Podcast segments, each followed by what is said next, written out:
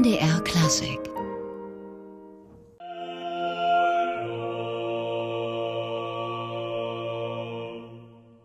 Musik vom Beginn des Dreißigjährigen Krieges dargeboten vom Johann Rosenmüller Ensemble, das am kommenden Sonnabend im Konzert beim Heinrich Schütz Musikfest in der Dresdner Frauenkirche zu erleben sein wird. Und ich freue mich besonders, dass Ensembleleiter Arno Paduch heute hier ist bei uns zum MDR Klassikgespräch. Herzlich willkommen, Herr Paduch. Dieses Stück, das wir gehört haben, Qui confidunt in Domino, das stammt von einem Mann, den man als Komponist eher nicht kennt. Wer war das? Ja, der Komponist Christoph Harrand von Polschitz und Weseritz, also die richtige tschechische Aussprache möchte ich Ihnen jetzt ersparen, äh, war auch ein böhmischer Adeliger, gehörte zu den böhmischen Ständen und war ursprünglich sogar mal katholisch und hat das Stück komponiert während seiner Pilgerreise nach Jerusalem im Franziskanerkloster in Jerusalem, als er in Jerusalem angekommen ist. Ähm, und er gehörte zu den böhmischen Aufständischen, nicht nur weil er zum Protestantismus konvertiert ist, sondern die böhmischen Adeligen nahmen für sich ja in Anspruch, da sie den König wählen, dass sie auch äh, über die Geschicke des Landes bestimmen dürften. Das Stück selbst ist eine ganz schlichte, aber sehr, sehr, sehr eindrucksvolle Motette im Renaissance-Stil. Und das wirklich auch eindrucksvolle dabei ist dann natürlich, dass der Polschitz und Weseritz zu den ich glaube, 20 oder 25 Aufständischen gehörte, die 1621 dann am Altstädter Ring hingerichtet worden sind, weil er es nach der Flucht des Winterkönigs nicht rechtzeitig geschafft hat, aus Prag zu entkommen und er auch noch gefangen genommen wurde von der kaiserlichen Seite. Da sind wir also schon mittendrin im Dreißigjährigen Krieg. Wenn wir mal auf die Situation kurz vorher schauen, kurz bevor der Dreißigjährige Krieg ausbrach, da gab es eigentlich, wenn man es richtig sieht, ein relativ reiches Musikleben. Es gab, glaube ich, die Hofkapelle in Wien, zu der alle aufgeschaut haben und der alle nacheifern wollten.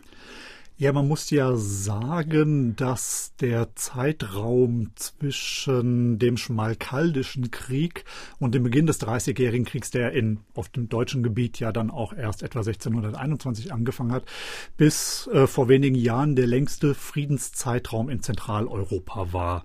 Ähm, das haben wir, glaube ich, erst äh, Ende der 90er Jahre getoppt von 1945 an. Und in dieser langen Friedenszeit gab es natürlich ganz erhebliche wirtschaftliche und kulturelle Entwicklungen die sich dann auch erheblich auf die Musik ausgeweitet haben, was auch nicht zuletzt damit zu tun gehabt hat, dass die Spanier und die Franzosen und die Engländer Kolonialmächte waren, Gold und alles Mögliche nach Europa gebracht haben, Deutschland Getreide, Holz und Steine exportiert hat, äh, Amsterdam steht auf Holz aus dem Weserbergland und vom äh, Oberrhein. Ähm, und das wirkt sich dann natürlich auch im Musikleben aus. Ähm, wir wissen ja, um 1600 gibt es den äh, Stilwandel, der von Italien ausgeht, vom Renaissance-Stil zum neuen konzertierenden Stil, wo ja auch Claudio Monteverdi und Giovanni Gabrieli ganz vorne dran waren. Wie sah denn so eine Hofkapelle aus? Sie äh, bilden ja sozusagen mit dem Rosenmüller-Ensemble auch äh, diese Hofkapellen nach im Instrumentarium, in der Musizierweise. Was hatte so eine Hofkapelle zu leisten? Das ist eigentlich so, wir alle sind ja im Prinzip musikalische Wesen als Mensch. Es gibt niemanden, der nicht tanzen kann, weil man Rhythmusgefühl hat. Es gibt eigentlich auch niemanden, der nicht singen kann. Und Musik gehört zu unseren ureigenen Dingen und alle Menschen mögen eigentlich Musik und das war früher nicht anders. Eine Hofkapelle konnte im extremsten Fall nur aus einem einzigen Hofmusiker bestehen, der an einem ganz kleinen Hof, egal wo in Deutschland, als Organist oder als Kapellmeister angestellt war und mit den zehn, zwölf Hofangestellten, die vielleicht gleichzeitig noch Lakaien waren, dann eine Hofkapelle gemacht hat. Aber die wirklich großen Hofkapellen, an den großen Fürstenhäusern, wo die Musik und die Kunst überhaupt ein Teil des Repräsentationsbedürfnisses war, versuchte man natürlich die besten und dann auch die teuersten Musiker zu bekommen. Die Hofkapellen selbst entstehen ja aus den mittelalterlichen Hofkapellen, die geistlich waren. Sie äh, sorgen zuerst für die äh, geistliche Versorgung des Fürsten. So ist also die tägliche Aufgabe, erstmal im Hofgottesdienst zu musizieren. Bei den Katholiken mitunter zwei, dreimal am Tag bei den Protestanten vielleicht nur zwei, dreimal in der Woche. Die anderen Aufgaben sind dann natürlich Tafelmusik, Unterhaltungsmusik, wenn Besuch kommt von anderen Fürsten, wenn Delegationen anreisen. Bei den vielen Akten, die ich mir so angeguckt habe zum Dreißigjährigen Krieg im Hauptstaatsarchiv in Dresden, da gibt es dann öfters mal so Treffen, wo eben auswärtige Delegationen empfangen werden. Und da beschreiben die dann auch ja das Gelage, das man so mit dem Kurfürsten geführt hat, um herauszukriegen, was er so gedacht hat. Und es wird immer die schöne Musik beschrieben. Und das ist ein bisschen schwierig vorzustellen, wenn man von Heinrich Schütz nur von seinen äh, geistlichen Werken aus kennt wenn er abends zusammengesessen hat, mit seinen Musikern und Tanzmusik gemacht hat und fleißig Wein und Bier getrunken hat dabei. Ist ein bisschen komisch, aber gehört zu der gesamten Bandbreite, die ein Hofmusiker damals so machen musste. Nun kennen wir ja heute relativ gut, wie die Barockkapellen aufgestellt worden sind am Beginn des 18. Jahrhunderts, wie die Instrumentarien ausgesehen haben. Das war ja, glaube ich, um diese Zeit noch etwas ganz anderes, glaube ich. Ja, es gibt natürlich um 1600 mit dem Stilwandel auch einen Instrumentalwandel. Im 16. Jahrhundert sind natürlich gerne Zinken Posaunen als Bläserensemble sehr weit verbreitet, aber im 16. Jahrhundert bildet sich in Italien ja auch äh, die moderne Geige aus und die moderne Geigenfamilie mit Geigen, Bratschen und das, was wir heute Cello nennen würden. Also auch diese Instrumente kommen dazu und wenn man sich die Psalmen Davids zum Beispiel von Schütz als Vorbild nimmt, was man für eine große Hofkapelle braucht, dann braucht man immer ein paar gute Zinkenisten, ein paar gute Posaunisten und ein paar gute Geiger und nach möglich dann eben noch Bratschen und Celli. Und natürlich, weil Musik in der damaligen Zeit überwiegend Vokalmusik ist, man braucht gute Sänger, und dabei dann vor allem sehr, sehr gute Kapellknaben. Denn Frauen waren außer in bestimmten äh, Positionen in der Hofmusik, in der weltlichen Musik eigentlich ausgeschlossen in der Kirche. Und die Herausbildung von wirklich, wirklich guten Chorknaben, die diese virtuosen Sachen, die heute von ausgebildeten Frauen gesungen werden, auch wirklich singen konnten, das war eine der wesentlichen Aufgaben von einem Kapellmeister der damaligen Zeit. Auf Ihrem Album Verleih uns Frieden, da haben Sie äh, Komponisten versammelt, von denen man im Allgemeinen relativ, Sie haben vorhin schon einen genannt, von denen man im Allgemeinen nur Heinrich Schütz kennt. Barockmeister kennt man ja heute mittlerweile viele, da sind auch viele wieder ausgegraben worden.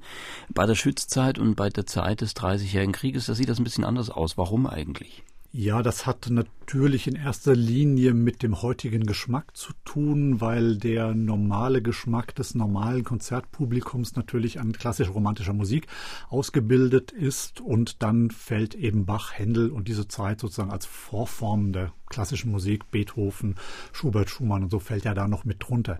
Die andere Musik, frühere Musik ist für viele moderne Hörer doch etwas fremdartig mitunter, weil es eben wenig Dinge gibt, die man als normaler äh, Konzertbesucher sozusagen wiedererkennen kann, was den Effekt auch ein bisschen hat, dass viele, viele alte Musik eigentlich ganz neue Musik ist. Denn man hat manchmal klangliche Effekte über Instrumentierung oder Kompositionsarten, die eigentlich im 18. und 19. Jahrhundert gar nicht vorkommen. Und man würde sich als Ausführender, der diese Musik liebt und gerne aufführt, wünschen, dass das Publikum manchmal etwas offener wäre. Denn heutzutage ist die Repertoireausbildung doch sehr, sehr eng. Ähm, es kommen bestimmte Stücke kommen immer wieder dran, bestimmte Stücke von Monteverdi aus dem 17. Jahrhundert oder Schütz und andere Sachen überhaupt nicht. Und das ist sehr, sehr schade, weil eben eine der besonderen Sachen, die Deutschland mit Italien dann gerade verbindet, auch politisch und historisch ist die Zersplitterung, was dazu aber auch geführt hat, dass es unglaublich viele unterschiedliche Kulturzentren und unterschiedliche Musikstile gab, anders als in Frankreich oder England, wo alles zentriert war und man den Hof hatte, der alles äh, ausgebildet hat, ist Deutschland doch viel vielfältiger gewesen in der damaligen Zeit. Und einen, den wir auf diesem Album finden, das ist Nikolaus Weisbeck. Da hören wir Machet die Tore weit. Was ist das für ein Komponist? Ja, Nikolaus Weisbeck war Kantor in Mühlhausen, in der Reichsstadt Mühlhausen. Und man weiß leider nur sehr, sehr wenig über ihn. Das wenige, was man über ihn weiß, stammt aus Gerichtsakten, weil der Herr wohl ein ausgeprägtes Alkoholproblem hatte und äh, sich mit seinen gesamten Kollegen und dem gesamten Kollegium an der äh, Lateinschule in Mühlhausen zerstritten hatte, auch mit seinen Nachbarn. Er ist dann später äh, von Mühlhausen gewechselt in ein Pfarramt in der Nähe von Mühlhausen Mühlhausen. Da waren seine Kollegen sicherlich froh, als er weg war. Aber er hat einige äh, Musikstücke komponiert und ich, wenn ich mich richtig erinnere, auch eine Musikschule geschrieben für die damalige Zeit. Und im Jahr 1620 trafen sich in Mühlhausen zum Fürstentag von Mühlhausen verschiedene Vertreter der kaiserlichen Seite, was eben nicht nur katholische Fürsten waren, sondern eben auch lutherische Fürsten, zum Beispiel eben der Kurfürst zu Sachsen und der Landgraf aus Darmstadt, trafen sich in Mühlhausen, um eine gemeinschaftliche Strategie gegen die böhmischen Aufständischen zu entwickeln. Und anlässlich des Einzugs äh, des Johann Georg I., also des Dienstherrn von Heinrich Schütz, überreichte Nikolaus Weisbeck diesem eben diese Komposition Mache die Tore weit.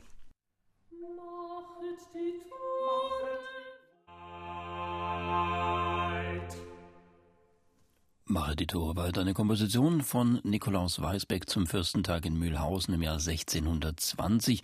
Und wir sind heute im MDR Klassikgespräch mit Arno Paduch, dem Leiter des Johann Rosenmüller Ensembles, am Sonnabend zu erleben im Rahmen des Schützmusikfestes in der Frauenkirche und mit aktueller CD mit Musik zum 30-jährigen Krieg. Und wenn man sich, Herr Paduch, die Namen und auch die Lebenszeiten auf diesem Album anschaut, dann ist das ja ein Abbild der Musikergeneration, die diesen Krieg miterlebt Projekten in verschiedenen Phasen auch.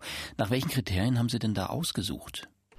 Die Zusammenstellung war zuerst einmal, dass ich eben versucht habe, Musik zu finden, die jeweils zu einem ganz konkreten politischen Anlass geschrieben wurde und diesen politischen Anlass und auch die, die Auswirkungen religionspolitisch und militärisch und geschichtlich auch darstellen.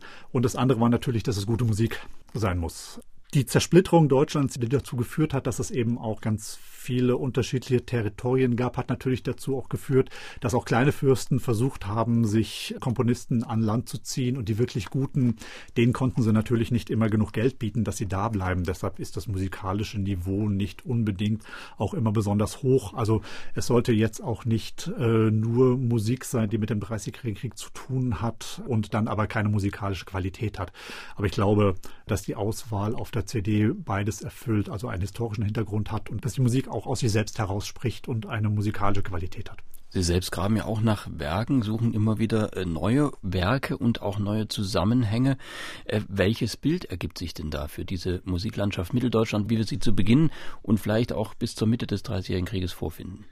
Ja, eine, eine sehr, sehr, sehr reiche Musiklandschaft, die natürlich auch dadurch geprägt ist, dass durch die Reformation in Mitteldeutschland, auch in weiten Teilen Norddeutschlands ja ganz erhebliche kirchliche Güter dann entweder den Städten oder den Fürsten zur Verfügung standen.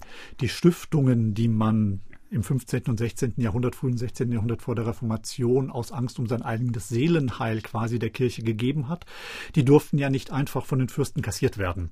Da gab es ja erhebliche Widerstände von den Stifterfamilien, die noch weitergegangen sind. Und diese, viele dieser Stiftungen wurden ja dann umgewandelt in Armenstiftungen oder gerade um die Schulen, die neu gegründet worden sind oder die schon vorher existierten, aber weit ausgebaut worden sind, zu unterstützen. Und wenn man eben bedenkt, man braucht Knaben, also Kinder, um alle diese solistische Musik aufzuführen. Dann braucht man eben gute Leute, die diese Kinder ausbilden, selbst in den kleinsten Städten und den kleinsten Dörfern. Und wenn man eben bedenkt, welches hohe äh, musikalische, technische Niveau auch in kleinsten Städten geherrscht haben muss, dann geht das nur, wenn man genug Geld hat, um die Leute wirklich nur als Kantor dafür da zu sein zu lassen, die Schüler auszubilden, nur die Musik zu leiten. Und was Sie gerade gesagt haben mit den Ausbildungsmöglichkeiten, das sind ja jetzt der lutherische Raum im Norden und der katholische Raum im Süden und während des Dreißigjährigen Krieges gingen ja die Kriegshandlungen hin und her. Das heißt, die Räume wurden immer unterschiedlich besetzt, auch von den jeweiligen Parteien. Wie hat sich das denn auf die Musik ausgewirkt? Ja, natürlich extrem fatal, wobei man daran denken muss. Wahrscheinlich muss man äh, davon ausgehen, dass die Situation vor dem Dreißigjährigen Krieg ähnlich war wie vor dem Ersten Weltkrieg. Man spürte, dass es quasi Verwerfungen gibt, die man in irgendeiner Form bereinigen muss und die dann militärisch bereinigt wurde. Und so wie die Menschen im Ersten Weltkrieg oder viele zumindest mit Freuden in den Krieg gezogen sind und nicht daran gedacht haben, dass es Maschinengewehre gibt, sind viele wahrscheinlich in den Dreißigjährigen Krieg gezogen und haben nicht daran gedacht, dass es Kriegsunternehmer gibt, die quasi ihren Lebensunterhalt aus dem Krieg beziehen. Man sagt, dass am Ende des Dreißigjährigen Krieges die Staaten so ausgeblutet gewesen wären, dass es kein Geld mehr gegeben hätte, weiterzuführen, dass es quasi eine Lösung gewesen wäre, einfach aus Geldproblemen, was aber nicht stimmt, da der Krieg in Deutschland dann ja weitgehend von Spanien und Frankreich finanziert wurde. Die hätten auch noch 30 Jahre weitergemacht. Das Land war einfach am Ende, weil wenn man eine Armee aufgebaut hat, die 30, 40, 50.000 Mann umfasste, die war auch teuer, die wollte man gar nicht einsetzen. Das war eine Investition, also kein Kein moderner kapitalistischer Investor will seine eigene Investition zerstören. Das, was die Bevölkerung weitgehend ausgeplündert hat, war einfach das Überlegen Sie sich, wie viel Essen und Trinken 30 bis 40.000 Mann am Tag verbrauchen. Plus nochmal deren Angehörigen. Diese Truppen waren nicht unter Kontrolle zu halten. Die lebten davon, ihr Umland auszuplündern. Die hauptsächliche militärische Strategie war, sich gegenseitig auszumanövrieren, also nach Möglichkeit durch seine eigene Heermacht das nächste Heer dahin zu treiben, wo es schon nichts mehr zu essen gibt ähm, und einen Kampf eigentlich zu vermeiden. Und das heißt, dass in diesem Raum, der ungefähr von Trier aus sich über das Rhein-Main-Gebiet Thüringen, Sachsen bis Pommern zieht, in dem der Krieg am schlimmsten gewütet hat, wo auch die schlimmsten Vernichtungen waren und möglicherweise 50, 60 Prozent der Bevölkerung auch gestorben oder vertrieben wurde, in diesen Gegenden war nichts mehr. Da war einfach Tabula rasa. Das heißt dann auch musikalisch nichts mehr. Die Grundlagen für alles waren eigentlich zerstört. Wenn Sie sich solche Akten angucken, das erste, was die Soldaten auseinandergenommen haben, waren die Orgeln, weil es dort Metall gab. Das konnte man entweder verkaufen oder neue Kugeln draus gießen wenn keine Orgel mehr da ist, kann man keine vernünftige Kirchenmusik mehr machen, ganz unabhängig davon, dass natürlich ähm, die meisten Zerstörungen durch Hungersnöte entstanden sind und daraus folgenden Epidemien, sodass also ein Großteil der Bevölkerung einfach tot war. Wir hören eine Musik von Markus Dietrich Brandisius. Das ist eine Musik zur Schlacht von Breitenfeld bei Leipzig. Ja, man muss ja bedenken, dass Kursachsen und ein großer Teil der lutherischen Reichsstände für den größten Teil des Dreißigjährigen Krieges auf der Seite des Kaisers standen. Denn ähm, Luther hat ja dekretiert, alle Obrigkeit ist von Gott ob die Obrigkeit jetzt gerecht ist oder nicht. Die Obrigkeit ist erstmal von Gott eingesetzt. Das heißt, wenn sich Fürsten gegen ihre eigene Obrigkeit, also den Kaiser gewandt hätten oder niedriggestelltere Fürsten gegen ihre Herzöge, in deren Lehnsverpflichtung sie gestanden hätte, wäre ja die gesamte Ordnung zusammengebrochen. Irgendwann hätte das Volk ja auch nicht mehr auf seinen Fürsten hören sollen. Und man weiß es nicht so genau, aber ich denke, dass die Bauernaufstände im 16. Jahrhundert den Fürsten auch erhebliche Angst gemacht haben haben und so ein Volksaufstand oder zumindest ein Adelsaufstand wie in Böhmen würde natürlich Auswirkungen darauf haben, was wäre, wenn die Stände in den äh, Gebieten des Heiligen Römischen Reichs Deutsche Nation auf die Idee kommen würden, sie würden ihren Kaiser einsetzen oder ihren König oder ihren Herzog.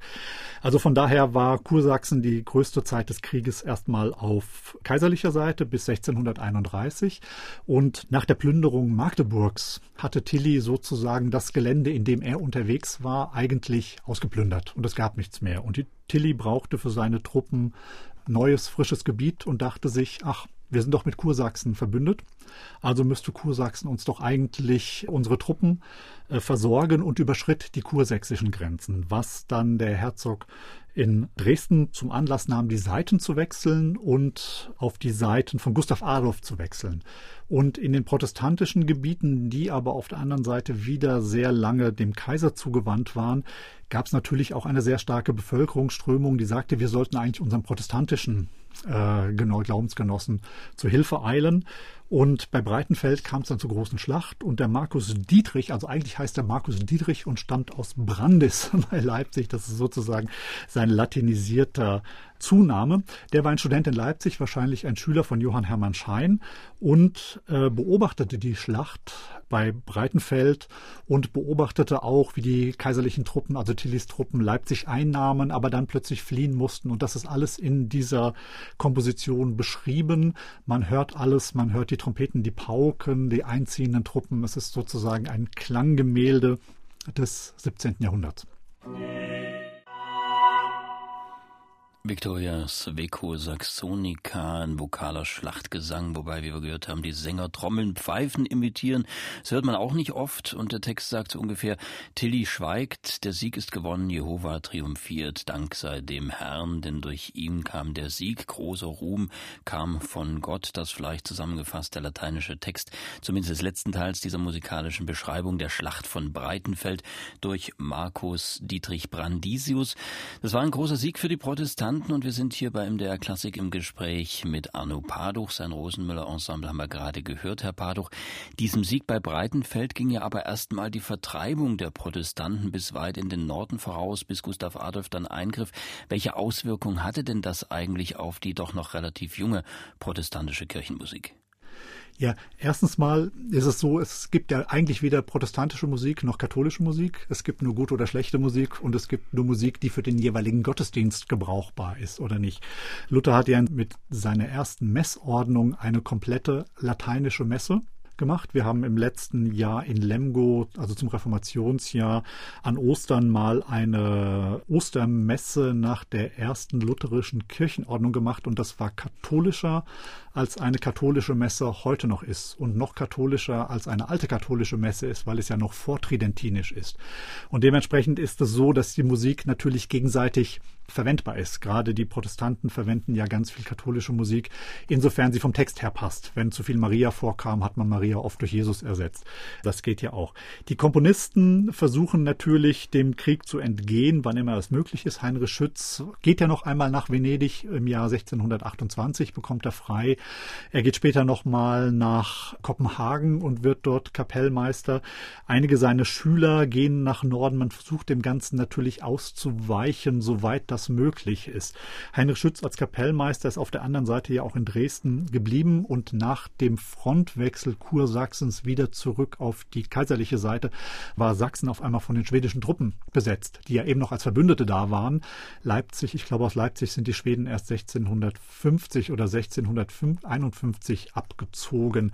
Das heißt, Schütz hat ja versucht, in Dresden zu bleiben und hat versucht, die Hofkapelle auf dem niedrigsten Niveau aufrechtzuerhalten, wie immer es ging, aber viele seiner Musiker war einfach weg und so entstanden ja auch die kleinen geistlichen Konzerte, einfach eins, zwei, drei, vier Sänger, so dass man auf Minimalniveau noch eine geordnete und hochstehende Kirchenmusik ausüben konnte. Und es gibt Komponisten, die also den Krieg nicht nur beschreiben in Form von Laudatios für die äh, entsprechenden Herrscher oder die Schlachtenmusiken, wie wir sie gerade gehört haben, sondern es gibt auch welche, die richtig den Schmerz und das Leid des Krieges in Töne gesetzt haben. Wir haben einen auf dieser CD, das ist Johann Hildebrand. Was war das für ein Komponist? Johann Hildebrand war Kantor in Eisleben und veröffentlichte 1643 eine Sammlung Angst-Kriegsseufzer, in dem er eine Reihe von Kompositionen wahrscheinlich über eigene Texte veröffentlicht hat, die sozusagen die Auswirkung auf die ganz einfache Bevölkerung beschrieben haben. Die Fürsten und die hochgestellten Persönlichkeiten, die ja letztendlich die Verantwortung für die Entwicklung trugen, die haben ja noch am wenigsten von den Zerwürfnissen mitbekommen, weil ihre eigene Versorgung immer sichergestellt war. Aber das einfache Volk, das quasi ausgeplündert wurde und tagtäglich von Hunger und Tod bedroht war, Davon gibt es natürlich verschiedenste literarische Äußerungen. Es gibt ja ganz viele dicke Bände mit, mit Gedichten aus dem Dreißigjährigen Krieg. Es gibt auch ganz viele bekannte Gedichte darüber. Aber dieses Stück, ach Gott, wir haben es nicht gewusst, ist für mich eines der eindrucksvollsten Stücke. Es ist vielleicht keine großartige Komposition, es ist vielleicht auch keine großartige Dichtung, weil Herr Hildebrand war eben Kantor in einer kleinen Stadt und auch kein bedeutender Dichter. Aber es ist so unglaublich einprägsam und zeigt sozusagen die Situation von der anderen Seite, wie es in Deutschland in weiten Teilen ausgesehen haben muss. Und viele Leute trauen sich nach dem Stück, wenn wir das im Konzert haben, gar nicht mehr zu klatschen, weil es einfach so bedrückend und eindrucksvoll ist. God.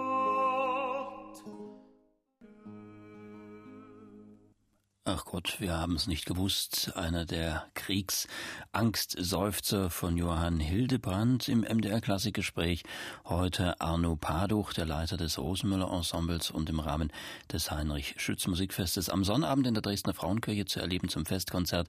Und mit aktueller CD Verleih uns Frieden, so heißt sie, ein Programm, das dann auch ausschnittweise am Sonnabend zu hören sein wird. Herr Paduch, das Heinrich-Schütz-Musikfest, das schlägt eine Brücke von dem einen großen Krieg zu dem anderen, beide mit der Zahl 18 verbunden, also eine Brücke vom 17. zum 20. Jahrhundert. Wie sehen Sie diese Verbindung, die da gezeigt werden soll? Der Dreißigjährige Krieg ist ja natürlich nur ein Dreißigjähriger Krieg von der deutschen Perspektive aus. Wenn man das zum Beispiel von der niederländischen Perspektive aussieht, den Befreiungskampf gegen die Spanier, dann begann der da schon Ende des 16. Jahrhunderts. Wenn man ihn aus der französischen Perspektive sieht, dann geht der von etwa 1550 bis 1814 bis zur Niederlage bei Waterloo, weil Frankreich ja versuchte, äh, seine Grenzen nach außen hin zu verschieben auf Kosten seiner Nachbarn. Der Pyrenäenkrieg, der die heutigen Grenze zu Spanien festlegt, der ging ja bis in die Mitte der 1650er Jahre. So gesehen könnte man man jetzt vom Rückblick ja auch sehen, dass der Dreißigjährige Krieg der Anfang einer Entwicklung ist, in der die zentraleuropäischen Staaten ihre Grenzen festlegen, das festlegen, was wir heute als Nation und als Staat bezeichnen. Denn früher war man ja untertan eines Fürsten. Es war vollkommen unerheblich, ob welcher Nationalität man angehörte. In Böhmen zum Beispiel, im Königreich Böhmen lebten damals ja slawische Tschechen, dann Deutsche, dann heute noch, die Lausitz gehörte ja früher auch mal zu Böhmen, da gab es Sorben, die wieder ein anderes slawisches Volk waren. Die Schlesier waren ja eigentlich keine Polen, da gab es aber auch Deutsche. Man war aber immer untertan eines Königs und man hatte seine Regeln und seine Rechte nach seinen eigenen Herkommen und seiner eigenen Kultur. Die Ausbildung eines Nationalstaates, wie wir es heute kennen, erfolgte erst im 19. Jahrhundert. Von daher geht die Linie ja auch so weiter. Und die Auswirkungen, die wir in Zentraleuropa haben, vor allem in Deutschland, dass Religion eigentlich Privatsache sein sollte und dass jeder seine Religion ausüben können sollte, wie er wollte, ist ja auch ein Ergebnis des Dreißigjährigen Kriegs, wo jeder ja dachte, wir sind das auserwählte Volk Israel, nur wir Lutheraner oder nur wir Reformierte oder nur wir Katholiken und die anderen sind alle falsch und Gott wird sie alle für uns ausrotten. Nun haben wir gerade Johann Hildebrand gehört, ein Meister, der 1614 äh, geboren ist, also quasi als junger Mensch äh, den Krieg miterlebt hat oder sozusagen in seiner Entwicklungsphase mitten im Krieg gestanden ist. Sie selbst sind äh, der Leiter des Rosenmüller-Ensembles. Auch Rosenmüller gehört zu dieser Generation, die mitten im Dreißigjährigen Krieg sozusagen äh, aufgewachsen sind. Wie hat diese Musikergeneration dieser Krieg geprägt? Es gibt ja die Vermutung oder es gibt auch viele Hinweise, dass selbst noch bis Bach, man kennt ja diese Todessehnsucht, dass die Verherrlichung des Reichs Gottes, das ewige Leben nach dem Tod, dass das aus den Traumata entstand, die im Dreißigjährigen Krieg entstanden sind, als es wirklich keinerlei Sicherheit mehr gab, dass man den morgigen Tag wirklich vielleicht noch überleben könnte. Diese Sicherheit gab es in früheren Zeiten sowieso nicht, weil man jede einzelne, jede geringste Infektion konnte ja sofort bedeuten, dass man einen schlimmen Tod starb. Aber so eine gewisse Zukunftszuversicht hatte man ja doch früher doch noch. Und diese Zukunftszuversicht ist ja wirklich mit dem Dreißigjährigen Krieg über Generationen hinweg zerstört worden. Und wenn man heute denkt, welche Traumata der äh, Zweite Weltkrieg und der Erste Weltkrieg in unseren heutigen Generationen noch ausübt, obwohl es schon so lange her ist und wir natürlich das nur aus den Erfahrungen, Erzählungen unserer Eltern oder Großeltern kennen, dann dürfte das für das späte 17. und 18. Jahrhundert ähnlich gewesen sein. Und für den Fall, dass Sie mal durch Gelnhausen kommen sollten, im Hessischen, das ist die Stadt zwischen Frankfurt und Leipzig, wo die engste Stelle der Reichsstraße ist, wo alle Waren umgepackt werden mussten von den Wagen, die von Frankfurt nach Leipzig gingen. Dann lesen Sie vorher mal kurz Grimmelshausen, der beschreibt, dass die Stadt Gelnhausen, der aufgewachsen ist, vollkommen vernichtet war und niemand mehr dort war. Und man kann das heute sogar noch sehen, denn die Stadt Gelnhausen als zentrale Gründung im 12. Jahrhundert bestand weitgehend aus Holzhäusern, äh, aus Steinhäusern, Entschuldigung. Und am Ende des Dreißigjährigen Kriegs muss die Stadt ausgesehen haben wie eine zentrale deutsche Stadt nach einem Bombenangriff, wo diese leeren, zahnähnliche Häuser noch rumgestanden haben. Und bei manchen dieser heute noch stehenden Steinhäuser aus dem Mittelalter sieht man, wie das mit Fachwerk geflickt wurde. Dort sind dann nach dem Dreißigjährigen Krieg, die ist die Bevölkerung aus dem Umland dorthin gezogen und hat diese äh, Häuser wieder besiedelt und musste die irgendwie notdürftig flicken. Und das, die Stadt selbst muss vollkommen bevölkerungslos gewesen sein und vollkommen ausgeplündert gewesen sein. Und sowas prägt natürlich über lange Zeiten. Also ganz viele Wunden geschlagen, die sich dann auch möglicherweise musikalisch niedergeschlagen haben. Ein Aspekt, den ich vielleicht noch gern ansprechen würde, wäre, äh, es wurde ja viel geplündert im Dreißigjährigen Krieg. Es wurden die Schlösser geplündert, die Bibliotheken ausgeräumt, auch die Klosterbibliotheken, gerade in der sogenannten Pfaffengasse wurde ja viel leergeräumt. Ähm, man weiß von Gustav Adolf, dass der Kommissäre hingeschickt hat und vorher sortieren hat lassen, was wertvoll ist und was er möglicherweise zu sich nimmt und was man vielleicht verkaufen kann. Äh, was hat das mit sich gebracht, dass da ganze Bibliotheken sozusagen in Europa oder in Mitteldeutschland und Mitteleuropa verschoben wurden? Nun, für das Bildungsniveau Zentraleuropas war es natürlich eine Katastrophe erstmal, wobei man Bibliotheken im Notfall ja auch wieder aufbauen kann und auch wieder bekommen kann. Für Schweden sagt man, dass der Dreißigjährige Krieg der Kulturschub überhaupt gewesen wäre. Jeder, der sich mit Musik des 17. Jahrhunderts auskennt, kennt die Musiksammlung in Uppsala. Ähm, die Schweden, die jetzt zuhören, möchte ich entschuldigen, dass ich Uppsala sage, aber die schwedische Aussprache möchte ich jetzt hier nicht probieren. Den Grundstock der Musikbibliothek in Uppsala bildet die Musiksammlung der Mainzer Kurfürsten, die während der schwedischen Besatzung 1636 nach Schweden verbracht worden sind. Das sind ungefähr 120 oder 150 Musikdrucke des 16. und 17. Jahrhunderts, die dort heute noch stehen, die man anhand der Stempel und Eintragungen der Einbände immer noch sehen kann. Und ja, man weiß, die schwedischen Kommissäre haben die Bibliotheken durchgesehen, haben geguckt, was man mitnehmen kann. Der Rest wurde vor Ort verkauft, um den Krieg weiter zu finanzieren. Aber wie gesagt, für Schweden war das ein Kulturschub sondergleichen. Und Sie lehren ja auch diese alte Musik, Sie lehren auch diese Zeit. Sie haben ein ungeheures Wissen drumherum. Also nicht nur die Musik, die aufführungspraktischen Dinge, die Erforschung der Musik an sich. Wie wichtig ist dieses Umfeld und auch das Vermitteln dieses Umfeldes, was Sie uns jetzt hier auch so ein bisschen ausgebreitet haben? Musik hat immer eine Bedeutung. Es gibt die Bedeutung, die der Komponist vielleicht dahinter gesehen hat. Das kann die gleiche Bedeutung gewesen sein, wie der Hörer sie gehabt hat. Und wirklich gute Musik verändert ihre Bedeutung über die Jahrhunderte hinweg und äh, wird für jede neue Generation neu fassbar, wenn man bedenkt, dass Beethoven eigentlich Musik für die Revolution geschrieben hat, zu Zeit, bestimmten Zeiten seines Lebens und das heute in einem klassischen äh, Konzertrepertoire aufgeführt wird, wo ein Gesetz des Bürgertums ist, das bestimmt nicht mehr auf die Straße gehen will, dann ändert die Musik ihre Bedeutung für den Zuhörer jeweils.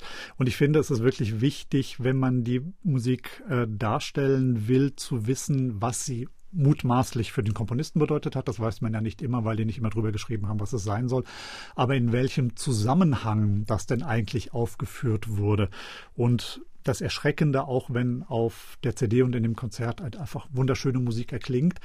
Das Erschreckende dabei ist doch, dass ein Großteil dieser Musik einfach Musik für den Krieg ist. Weil es politische Musik ist, die die Propaganda bringen soll. Wie gesagt, wir haben den rechten Glauben und die anderen, unsere Gegner, unter denen äh, wird Gott aufräumen und die wird er vernichten. Aber ich glaube, Roosevelt hat das während des Ersten Weltkriegs gesagt, beide Seiten beten zu dem gleichen Gott, eine Seite muss falsch sein. Ähm, nun ist dieses äh, große Projekt Verleih uns Frieden mit diesen äh, vielen Werken, die Sie hier zusammengetragen haben, auf der CD ja abgeschlossen mit der CD. Wie geht's bei Anno Padoch und dem Rosenmüller Ensemble weiter? Ja, wir haben für die nächsten Jahre ein paar besondere Projekte was eben meine Spezialität ist und dafür ist das Ensemble ja auch bekannt, bestimmte Projekte zu bestimmten Orten und Zeiten zu machen. Äh, nächstes Jahr wird es einen größeren Kongress in Paderborn geben zur Musik in Westfalen und da habe ich ein paar schöne Funde gemacht. Westfalen verbindet man jetzt nicht unbedingt als Musikzentrum des 17. Jahrhunderts im Gegensatz zu Mitteldeutschland, aber da gibt es auch ein paar schöne Sachen. Wir werden nächstes Jahr wahrscheinlich das Schützfest der Internationalen Heinrich Schütz Gesellschaft in Karlsruhe eröffnen mit Musik von Heinrich Schütz, die ich da gefunden habe. Und so geht es immer weiter, weil, wie gesagt, was Deutschland auszeichnet, ist die besondere kulturelle Vielfalt. Die Archive sind voll, auch nicht nur mit Musik zu bestimmten Orten und zu bestimmten Anlässen, sondern einfach auch mit guter Musik, die es verdient hat, wieder aufgeführt zu werden. Und dann hören wir uns bestimmt wieder, wenn das nächste große Projekt ansteht. Arno Paduch war heute zu Gast bei uns im MDR Klassikgespräch, der Leiter des Johann Rosenmüller Ensembles. Am kommenden Sonnabend sind Sie im Rahmen des Heinrich Schütz Musikfestes in der Dresdner Frauenkirche zu Gast. 20 Uhr ist Beginn dieses Festkonzertes. Mehr zum 30-jährigen Krieg und seiner Musik hören Sie dann übrigens hier bei MDR Klassik am kommenden Sonntag ab 15 Uhr. Dann senden wir das Feature Der Löwe aus Mitternacht, das den 30-jährigen Krieg musikalisch nachzeichnet. Auch da wird Arno Paduch noch einmal zu Wort kommen.